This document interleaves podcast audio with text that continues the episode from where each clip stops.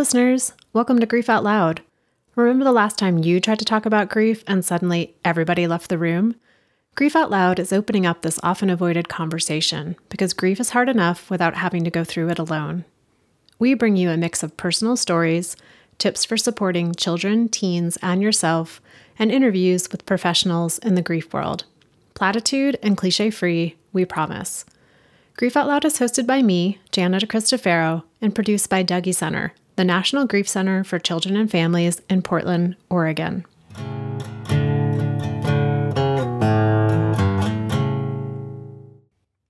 I don't know if you all know this, but of all the pieces of putting a podcast episode together, writing and recording the introduction is the hardest one for me to do. This could be surprising for the people in my life who know how much I love to monologue, but when it comes to grief out loud, it's intimidating to try and summarize not just a layered conversation, but the guest I had that conversation with, and to do it in less than two minutes. Today's guest, Pierce Freelon, exemplifies this difficulty because of the vastness of his work in this world, and also because he's an incredible storyteller with deep and nuanced understandings of grief, artistry, and pretty much everything we talked about, including scientific phenomena. Pierce Freelon is a Grammy nominated musician, author, and educator from Durham, North Carolina. He's also a son, a father, a husband, and an astute observer of life and grief and everything in between. We originally planned to talk about Pierce's experience of caregiving and grieving for his father, Phil, a renowned architect who died of ALS, and also about Pierce's newest children's book, Daddy and Me Side by Side, which is a beautiful rendering of the times Pierce and his father spent in nature and how he's creating similar experiences with his own son, Justice. We did talk about those, but just a few hours before we started the interview, Pierce got word that an influential professor from his graduate school experience, Dr. Mugo, had just died. So our conversation expanded in scope and meaning. Pierce's story may be familiar to some of you, as I had the opportunity to interview his mother, Nina Freelon, back in episode 202. If you haven't listened to that conversation, be sure to check it out after this one. Pierce, thank you so much for taking time to be on Grief Out Loud with me today. My pleasure. Thank you for having me. And I know I mentioned this in our intro, but listeners, this is the first time that we have had uh, a mother son duo on the podcast separately. So I did an interview with Pierce's mother, Nina, um, about two years ago now. So I'm really looking forward, Pierce, to kind of hearing from you. Thank you. Thank you. It's uh, big, big shoes to follow. My mom is quite the storyteller and orator. So I'll do my best. How how would you like to introduce yourself today? Uh, well, I am uh, Nina and Phil's son, uh, Queen Mother Frances Pierce, Charles, Allen, and Elizabeth's grandkid. I'm uh, Katie's husband, Justice, and Stella's dad. Those are all the probably most important titles. I'm an artist. I make songs and uh, puppets and shows uh, and books about things that uh, matter to me and my family and my community from a you know afrofuturist black galactic lens. And yeah that's uh there's my intro for today. It's it's kind of a length, length lengthy and awkward bio but yeah i'm just uh just the guy that makes art. And i know we're going to spend a lot of our time today talking about the relationship you had with your father, Phil, who died in 2019, and about your book, Daddy and Me Side by Side. In this moment, which loss or losses feels important to bring into the room, so to speak, or our conversation? Yeah, well, loss is an interesting word. Um, my dad is passed away, uh, but I feel his presence daily in fact, I'm sitting right in front of his altar up behind me to the left here. It's a bunch of um, black science fiction action figures. There's a picture of my dad asleep on a couch. There's some incense and candles. So I don't know. You know, an astrophysicist would say uh, nothing is is created or destroyed. It's only transformed. and I believe that that's true. I think we came from somewhere and I think we returned back to that place. So, you know, if you look at a caterpillar, maybe you'd say that they lost something as they metamorphosized into a butterfly. Maybe you'd say they gained something or they just changed. So, you know, my dad's presence is always with me and I feel really love. That's what I feel for him. You know, part of air quotes losing a person is like you miss that energy, um, that loving energy. Let me speak from my personal experience. That has been my experience with my dad. There are lots of different types of griefs, and you could grieve things in different ways. But when I think about my dad, love is the word that comes up. That that love is not lost. It's it's it still lives within me, and it's channeled through the work that I do. It inspires my uh, parenting practice you know how I husband and how I sun shine, how I shine like a sun. Um, I told you before we hopped on today that I recently, like less than an hour ago, got a call from one of my mentors that, you know, a very dear person to me passed away today.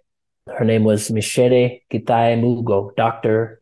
Micere Githae Mugo. She was the chair of the African American Studies Department at Syracuse University, where I went to grad school. She was a loving, thoughtful, uh, revolutionary activist, scholar, playwright, poet, creative, powerful, light being. I don't know how else to describe her. She was she was warm, funny, kind, but also just rigorously intellectual, principled, focused. So her quote loss, you know, air quotes again for anyone who's listening and can't see the can't see the bunny ears flopping. Her physical body has transitioned from a vessel of her spirit to uh, you know some minerals and cells that will decay and reintegrate into the ground. Um, but her her spirit is not lost, and uh, the love that I feel for her and that I'm feeling for her in this moment is, you know, it's rich. It feels very close to me, and I cherish the feeling think it can be scary at first because you cry. Like I had a good cry right before this call. Good, good cry. There's more cries coming. I can feel that I'm not done crying, but I'm not scared of those tears. They're they're um they're precious, and uh, just like she was precious, is precious. When I get a moment to breathe, you know, after the the initial just kind of shock of it all, of the news, there's a lot of gratitude there gratitude for how she mentored and loved me and poured into me and taught me how to pour into others. Gratitude that I, am you know right now holding her books of poetry and and prose that I can that are her leg parts of her legacy that I can dive into and be and like hold space with her you know from the other side through these gifts that she left behind I'm one of those gifts that she left behind. Anyway, those are those are some thoughts. big question, big answer. Sorry, I'm long winded. You know, you talked about like just getting the news just before hopping on this interview today. I wonder if there's ways in which the grief that's coming up for your mentor's death feels familiar with the grief of your dad's death? Yeah, there's familiarity there um, because the love is familiar. I'm lucky. I I I was a well loved child. You know, you met my mom. You already know what she's about. My dad was a sweet guy, and uh, they loved each other very much. And you know, he died on the year of their 40th anniversary. They showed me what self love looks like. You know, they love themselves and each other and and our family very much. Uh, part of my inheritance in the wake of my dad's death, you know, there's a lot of paperwork and business and you know, there's a lot of questions and you know, legal conversations, uh, some of which deal with inheritance. You know, what did this person leave you? When I think about inheritance and legacy and heritage, you know, big part of my inheritance are those values that he left me, the kind of nurturing spirit, the um, optimistic kind of worldview, the kind of generosity and uh, attitude of gratitude. Those are all things that I inherited from my dad and my grandmother. You know, my mom's mom, Queen Mother Frances Pierce, she used to always say, keep an attitude of gratitude. It's kind of thing that's annoying to hear when you're a kid. but, you know, then you get older and you're like, oh, wow, gratitude is actually like healthy. It's something that can improve your mental health. Um, and it's something that when you're in the throes of a sadness, can help ground reground you back in a practice of abundance. You know, I'm sad because I miss these amazing people that I was lucky enough to be around. And there's way more gratitude than there is sadness for me. So yeah, there there are aspects. So anyway, to answer your question, those are things that is my inheritance. And grieving, air quotes, uh, I'm gonna. the reason I'm using air quotes on the word grieving is because I think that it's actually, you know, the word grief has, uh, you know, an energy to it, at least in in the English language and the American and African American cultural traditions that I come through. It's like synonymous with sadness, and um, while sadness is kind of a part of grieving, I think that the major emotion that I feel is actually love. And the word grief doesn't fully encapsulate it. I know through practice that it does, but for an uninitiated listener who is unfamiliar with the intimate intimate dance with grief that we will all inevitably experience if we live long enough and are lucky enough to have meaningful relationships. You know, sadness is like sadness is like I don't know, three, 4% of it. And the rest of it is love. If you had a loving relationship, uh, grief can take a lot of forms, but I'm speaking specifically with my relationship to my dad, the correlation that I see with my relationship to Dr. Mugo. It's this was a dope human being that I got to spend time with. And there's sadness that they're not there anymore and that you won't be able to have those same types of experiences moving forward. What about the 30, how old was I when my dad died? 36, 37 years of awesomeness that I did get to experience. That's that's love. I'm glad that I got that. I, if if if being sad that I don't get it anymore means that I get to experience it at all, I'm like that, you know, my dad used to talk about, you know, scales, weigh the positives and negatives. If I ever had a decision to make in life, oh, you know, think about it like a scale. Put a rock on the negative and a rock on the positive, and whatever's heavier at the end, you know, helps you decide what to do. And the, the rock of sadness, it's a heavy rock. I'm not discounting the fact that it exists or that it's uh, that it's weighty, that it's dense. Uh, but that's one rock on the, you know, air quotes bad side. On the good side is like trips to the Eno you know, camping trips. That's what my book, Daddy and Me Side by Side, is about. Uh, riding on my dad's shoulders, going to baseball games, you know, eating his lasagna, you know, playing in the boom boom room at his office with Dr. Mugo was being exposed to, you know, Chinua Achebe and and Bell Hooks and Audre Lorde and all the wonderful authors that she exposed me to, dinners at her house, you know, going out dancing at my graduation party. She's out there 70, busting a move. Like there's so much to be grateful for, so much joy, so much abundance. And and that's really what it is. The the grief is just like, oh man, I can't do that anymore. But I'm so glad that I got to do that, you know, as a part of it too. And so yeah, it's just it's just yes, yes, that that stone in the in the sad portion of the equation deserves to be recognized and felt in its fullness but what's there when the dust settles from the impact of that um you know that that grief like meteor is like this mineral dense crater that's full of uh, awesome things and memories that I'm grateful for. Yeah, I think that uh, I think that love is like that's the lesson. That's what I realized grieving my dad's death. That's what feels familiar about grieving Dr. Mugo's death, you know, and, and other loved ones. Sometimes people pass away and I don't feel much. There's a grief there. It's like, wow, I guess the relationship wasn't as deep as I thought it was. You know, I wasn't as close to this grandparent as I was to the one where I was doubled over, bawling, crying when they passed away.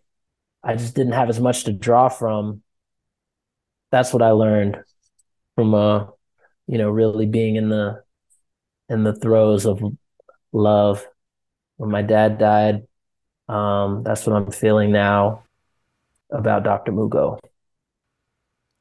You've already done an amazing job of kind of painting a picture of your dad for us um, and some of the things that you've mentioned, but I'm wondering if there's a particular story about him you feel called to share today. Ooh, story about dad. Let's see. Well, um, one of his favorite things that he shared with me this is actually kind of related to Dr. Mugo too, because it was something that was reaffirmed in something she shared with me about fractals. It's a video called The Powers of 10. Um, it was some like 1970s short film. It's like 10 minutes long, and it shows the basically like a couple on a blanket in New York. And it kind of, I think at first it zooms out and then it zooms in. So as it zooms out, each frame is like what do you call that? An order of magnitude bigger than the last, moving away from the people on the blanket. Um, so the first one, you know, you're just right there with the couple, then it's like 10 feet up and 10 miles up. And by a power of 10, it gets farther and farther away. So, you know, eventually you're looking at the state of New York and then the country and then the world and then the solar system and you know larger larger gets to the galaxy then the galaxy cluster then the universe. You know it's just it scales. And you get an idea of how small we are as you watch this uh, camera move out and move up. And then when it kind of reaches the edge of the known universe it kind of zooms back into the couple in the city and then it by the same factor zooms inward zooms inward to the hand to the skin cells to the atoms that make up the cells and the particles that make up the atoms. By the powers of 10 it zooms out. By the powers of 10 it zooms inward. What you realize in observing this uh, thought experiment is the universe at its largest scale looks very similar to the to the universe at its smallest scale. And um, when I got to grad school and met Dr. Mugo, she talked about the um, the existence of fractals in nature, uh, and that is actually I didn't know that I was looking at a fractal relationship when I saw the powers of ten as a kid. It's like a mathematical concept. Any class of geometric shapes uh, at its smallest and at its largest has basically the same shape. Not to get too nerdy on y'all, but the the reason I think that that's interesting is because to me it kind of just reveals that I mean, for lack of a better, you know, esoteric term, like everything is everything. That's that's what that's the truth that it revealed to me. Here's a fractal relationship with my dad, right? So when I was born, my dad kind of took care of me and nurtured me into being. When I was born, I got to do that for my son. It's like a fractal relationship. The same way that he nurtured me, I, was nurtured. Uh, or sorry, I got to provide that nurturing for my son. And here's an interesting fractal on the other end. That's the zoom in. On the zoom out, when my dad died or was dying, he was diagnosed with a disease called ALS the care that I that I took to send him off as one of his primary caregivers was so similar I was struck by this. It was so similar to the care that I gave my son. He needed help with some of the same things that a child needed help with. It was wild. ALS is a disease that gradually paralyzes the body. And just like when a kid is little, they can't walk, you know, they can't talk, they can't eat, you know, except certain types of foods, milk, you know, liquids. Nobody's looking at a baby saying, "Oh, this poor, this poor being." It just is, and then you know that there's a natural progression. It's going to grow into these abilities. But guess what? We're going to grow out of these abilities too, and you need somebody there who's going to care for you, who's going to tend to you, who's going to make sure that you're not putting something in your mouth that you can't swallow. You know what I mean? That is an act of care and an act of love. And reframing my mindset from like, oh, my dad's losing his ability. It was like, no, this is a this is actually a completely normal process. And just like I'm not judging my kid for not being able to walk, of course he can't walk. He's a baby. I'm not gonna like bereave my dad for not being able to walk. Of course he can't walk. He's dying. Like this is he's on his way out of this life, not in. Um, and guess what? If I'm lucky, when I'm elderly, I hope my son will be around to be able to spoon feed me whatever I need to eat, wipe my butt, lay me down to bed, sing me a bedtime story until I'm gone and hopefully his son or daughter or beloved community, whoever he's got around him, will will have he'll have those resources to be able to send him off as well. It's a it's a fractal relationship. It's a circle. It's the same. I think the uh, the powers of ten helped me realize that.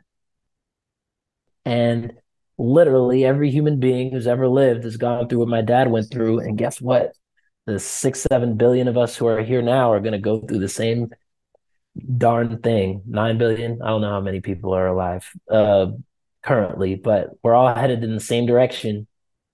And um, you know, best to best to cherish our time while here and hope for a loving uh, exit uh, and entrance um, and some love in between.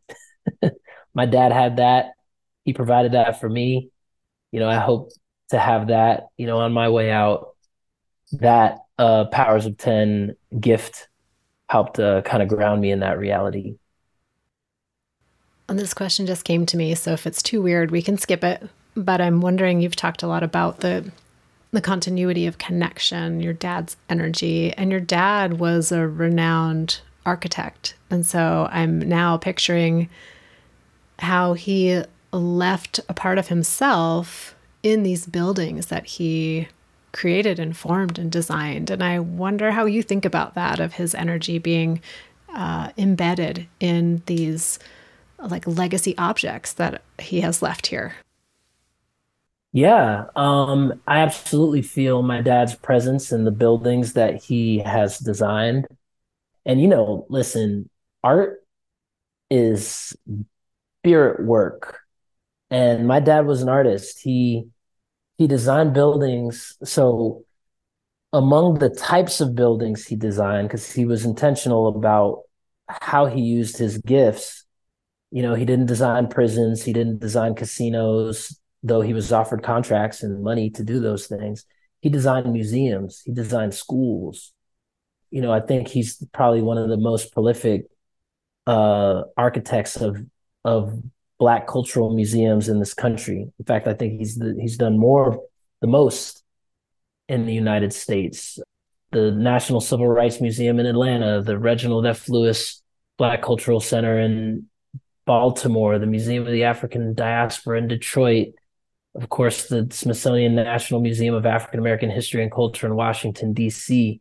These are buildings that aren't just an expression of his talent and his genius as a person who can kind of visualize um, a structure and set the wheels in motion for it to come into being and now people can interact with it. But it's it's also what's in these what's in these buildings what's in these buildings is the legacies and the stories of so many African American folks who didn't have the space, platform, you know, access to the capital and real estate to tell their stories. He created these, yeah, these vessels for storytelling that will endure long beyond his physical presence, long beyond his and my time on this planet. And that's cool. That's really cool. But there's also this way in which I remember there was this healer lady who was working with my dad and she raised a really interesting question specifically about the Smithsonian Museum, but really about a lot of his museum work. What kind of toll does that take on a human being to kind of bear the weight of your ancestors in that way? You know, there's obviously a lot of trauma in the Black American story. And if you go into the uh, first three floors of the National Museum in Washington, D.C., you'll get a sense of that. There are, you know, records of the hundreds of thousands of Black lives that were lost, the trauma of bondage, of um, perpetual servitude, of torture, well into the present. The the Emmett Till's casket is down there. It's Nat Turner's Bible you know the, these stories of just you know survival against all odds but sometimes it's not all survival there's a lot of there's a lot of deep harm and ancestral trauma that was healed through the work that he did in building a space for those spirits to to say this is my story. And you know what the spirit lady said was you know that that has an impact.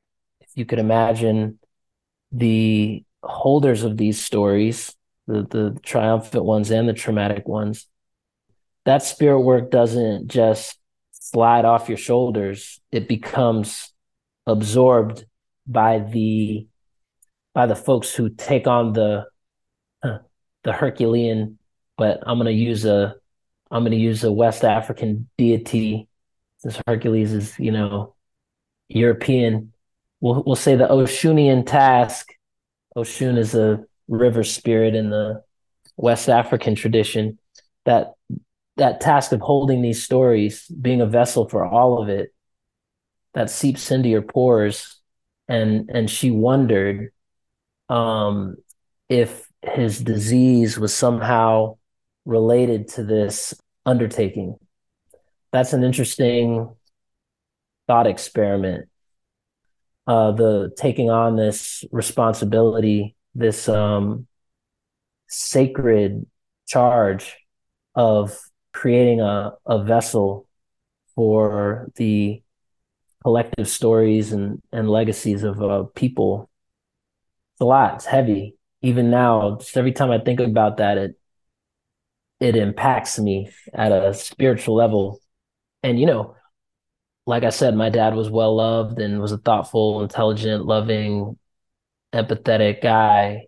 Um, but he was he was a strong man, and his shoulders were broad enough, his heart was strong enough to carry to carry that load, so that we can, those of us who are still here, can experience those stories in a in a beautiful, functional, and emancipatory space so I have a lot of gratitude for him taking that responsibility on while also acknowledging that this kind of work has consequences. Yeah, but somebody's got to do it. That was that was part of his journey. It's a sacrifice uh, that he made on our behalf, and I'm grateful to him. And It's a noble thing that he did for us as Black people in this country so yeah, that that's I don't know if that answers your question, but that's what I that's what I feel when I think about his um, gift to uh, many gifts to this country. It, it leaves me wondering, Pierce, given that sort of recognition of the responsibility that your dad took on in the creation of these locations, these holders of these stories, has that played a role in the type of creator that you are? Because you are also an artist and you are also a creator of mediums for people to engage with. And I just wondered if that's played a role in, in the way you create. Sure.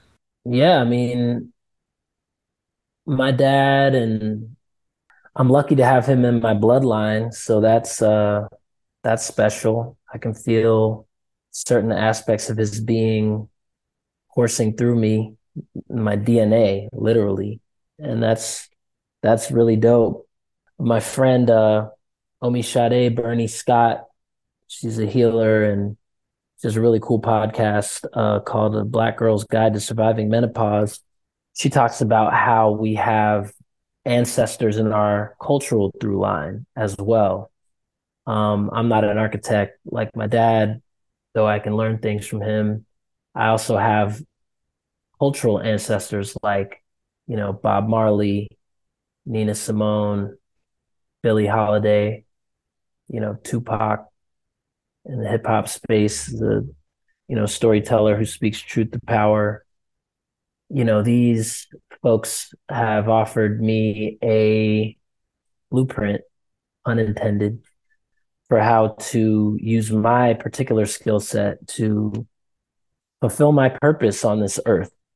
Part of which uh, is being a storyteller using my privilege and my voice and my talents and networks to tell an, a story through a particular lens. That lens, in my case, being the Black experience, the fatherhood experience, the American experience, and, and the genre in which I create music these days. It's through kids media, children's media, children's picture books, children's music. It's interesting in this country, you know, we don't have a lot of tools to engage kids in questions around grief. There are some cultures that do have those tools. You know, the the indigenous, you know, Chicano communities have Day of the Dead and it's not Halloween where you just dress up and go out and collect candy. It's a ancient ritual around recognizing, honoring, and celebrating your ancestors. And, you know, because they have that ritual and that tradition, you know, kids kind of, you know, if you've ever, seen the movie Coco, it's a great example. You know, kids kind of grow up with uh, an understanding that um, you know, death is a normal part of life. And then here's a time where we celebrate it every year. You know, we don't have those same kind of mores in the in the American tradition. Yeah, using my gifts to to tell those stories in in culturally accessible ways to the communities that I come from is how I say thank you to my dad and to the other uh, trailblazers and influencers who poured into my uh, being and helped shape my worldview, like Dr. Mugo. You know, she does it at the college level uh, through graduate students. My graduate students are babies and parents.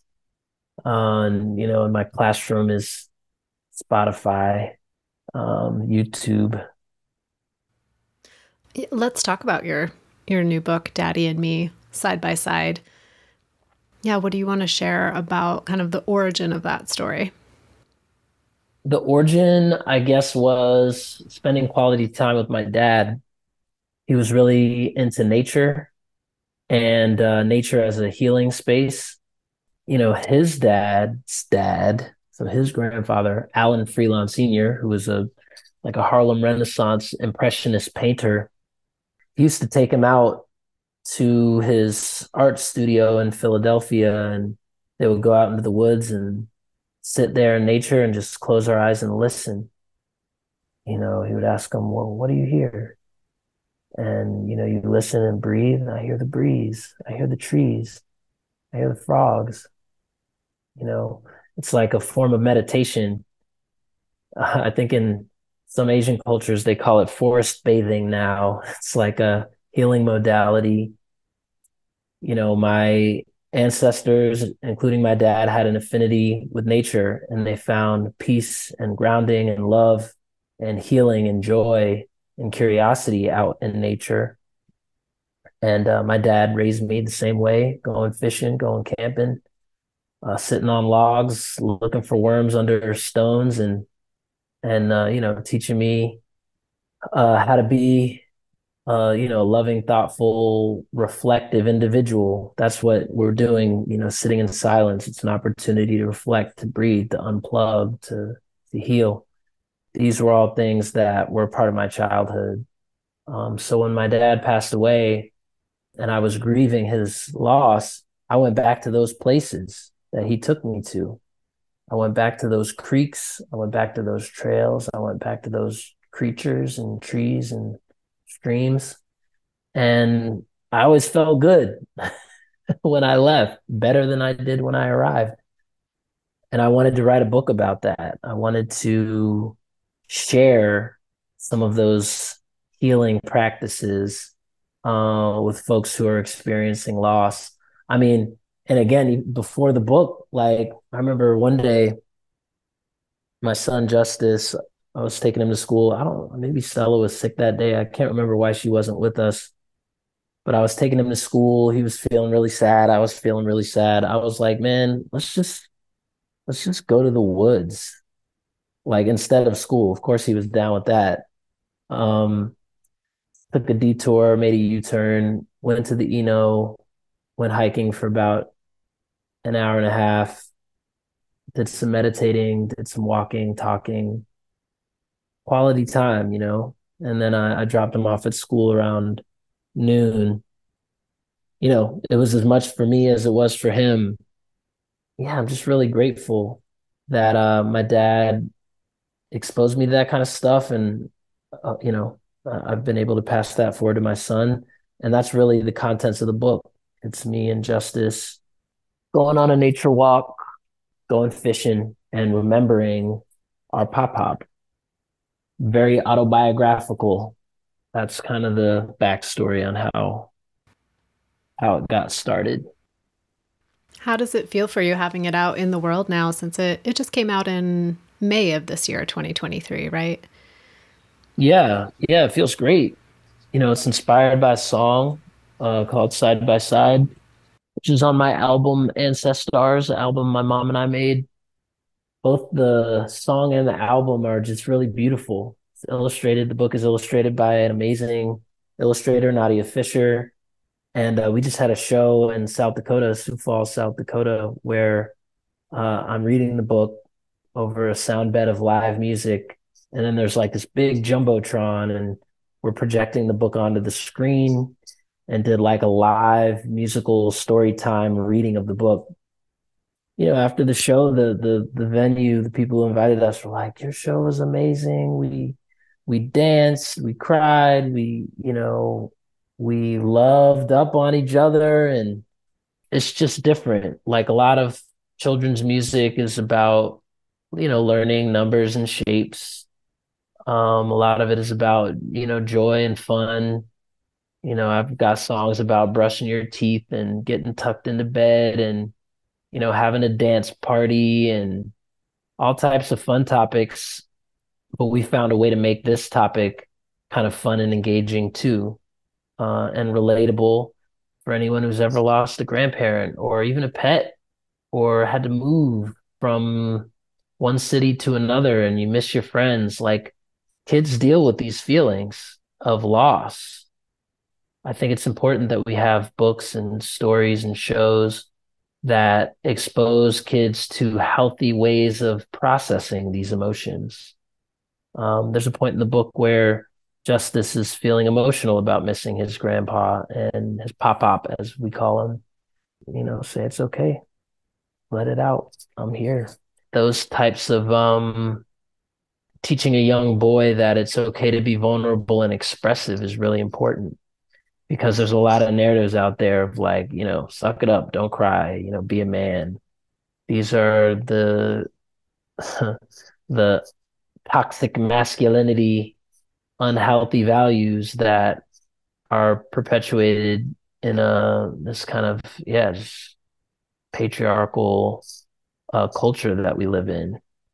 And I wanted to disrupt that, but also just to tell an authentic story that um, honored my dad and what he taught me about fatherhood.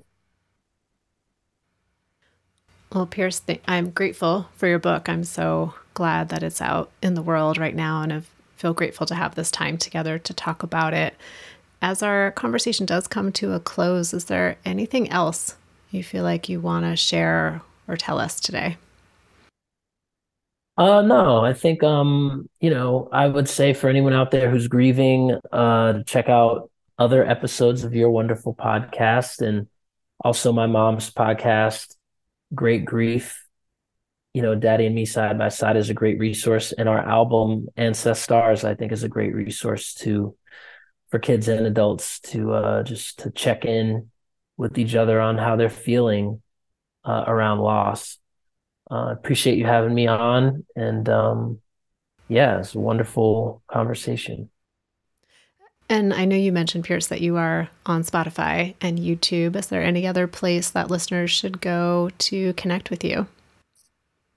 Yeah. Um, my website, my name is Pierce, like Pierce Your Ear, P I E R C E, last name Freelon, F R E E L O N and that's my website. That's actually my Twitter, Instagram, Facebook website. Everything is just first name, last name. PierceFreelon.com is my website. You can find everything there. Oh, one more thing actually that's coming up this summer is my mom and I are taking the songs from our album Ancestors and we're scoring a puppet show. And we're doing a 27 all ages family puppet theater here in North Carolina uh, every weekend for the entire months of August and September in the Raleigh Durham Chapel Hill area. Um, so if you're interested in checking out a show or um, seeing how you know some some 40 foot puppets deal with some of the topics we've discussed i hope you'll join us here in north carolina well, listeners, as always, I put all of that in the show notes um, so you can find Pierce and all of his amazing work. And I'll also link to the episode that I did with Pierce's mom, Nnenna. And yes, definitely check out her podcast, Great Grief. It's phenomenal. So, Pierce, thanks again for making time, for sharing with me today, and for connecting with everyone who's tuned in. Thank you. And listeners out there, I say it each and every time thank you for being part of our community, for making this show mean something in the world.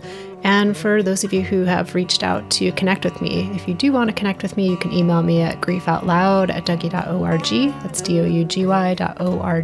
That's also our main website where you can find all of our downloadable resources, information about our local programming, and each and every episode of Grief Out Loud.